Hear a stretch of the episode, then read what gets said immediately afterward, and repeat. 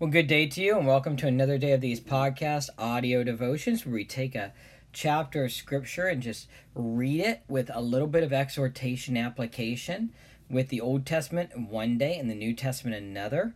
And uh, we are on Deuteronomy chapter 5. In Deuteronomy 5, we're going to see the Ten Commandments repeated. Deuteronomy is a series of sermons which Moses gives the people before they enter the promised land. And here we see Moses' second sermon or speech begin. Then Moses summoned all Israel and said to them, Hear, O Israel, the statutes and the ordinances which I'm speaking today in your hearing, you may learn them and observe them carefully. How are they to learn and observe them carefully? Take notice of modifying words like that carefully, you know, showing how they're to how they're to learn and observe them. The Lord your God made a covenant with us at Horeb. That would be Mount Sinai, by the way. The Lord did not make this covenant with our fathers, but with us, with those, with all those of us alive here today.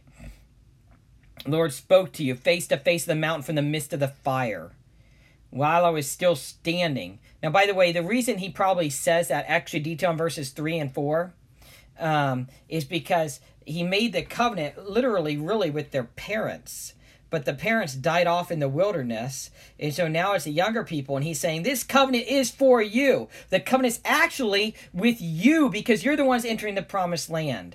So that's probably why he says it that way. Lord spoke to you face to face, the mountain from the midst of the fire, while I was standing between the Lord and you at the at that time to declare to you the word of the Lord. For you were afraid because of the fire that eh, the fire and did not go up the mountain. He said. He said, I am the Lord your God this is what God said. God is speaking now, verse 6. I'm the Lord your God who brought you out of the land of Egypt, out of the house of slavery. You shall have no other gods before me, first of the Ten Commandments.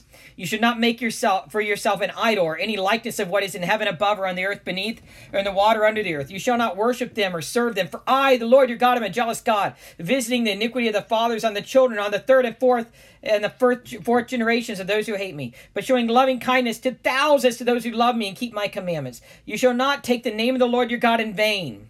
That means worthlessly. For the Lord will not leave him unpunished who takes his name in vain. We're to honor the Lord's name. And, and so, you know, taking the Lord's name in vain is not simply saying God's name with a curse or cuss word, but also saying God's name frivolously. The Hebrew people would not use, they would never say their covenant name for God, which which we say Yahweh.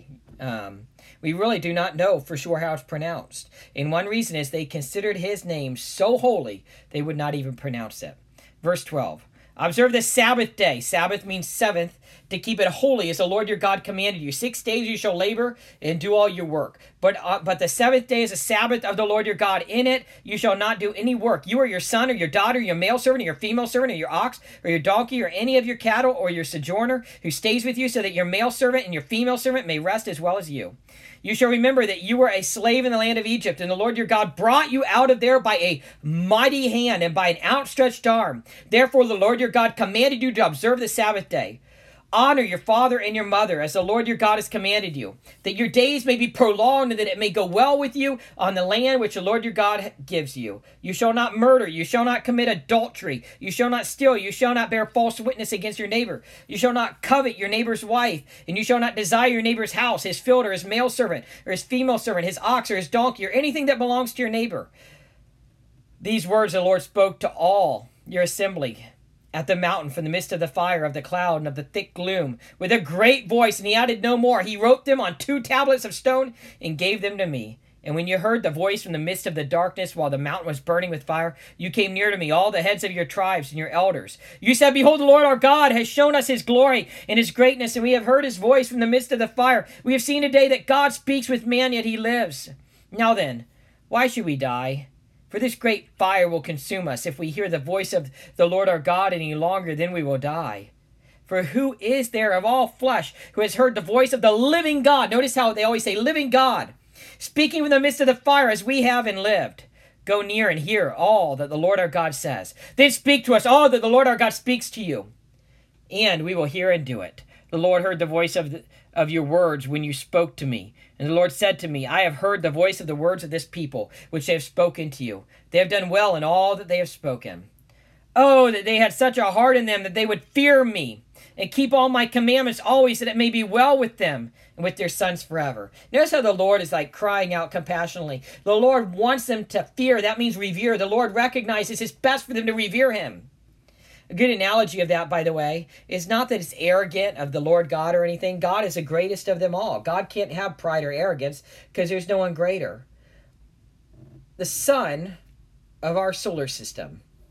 If the sun of our solar system could think, the sun would know it's best for the earth to revolve around it.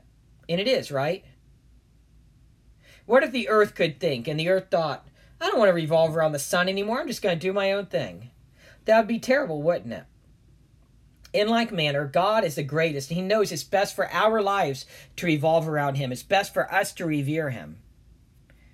Verse 30 God says, Go and say to them, Return to your tents. But as for you, as for Moses, stand here by me, that I may speak to you all the commandments, the statutes, and the judgments which you shall teach them. They may observe them in the land which I give them to possess. So you shall observe to do just as the Lord your God has commanded you. You shall not turn aside to the right or to the left. You shall walk in all the way which the Lord your God has commanded you, that you may live, and that it may be well with you, and that you may prolong your days in the land which you will possess. So they're about to possess this land. And God knows they'll be best. God has said about Jewish nation state, they'll be best if they revere and follow him. We'll stop there today. I hope that we do revere and follow him. Have a good day in the Lord. God bless.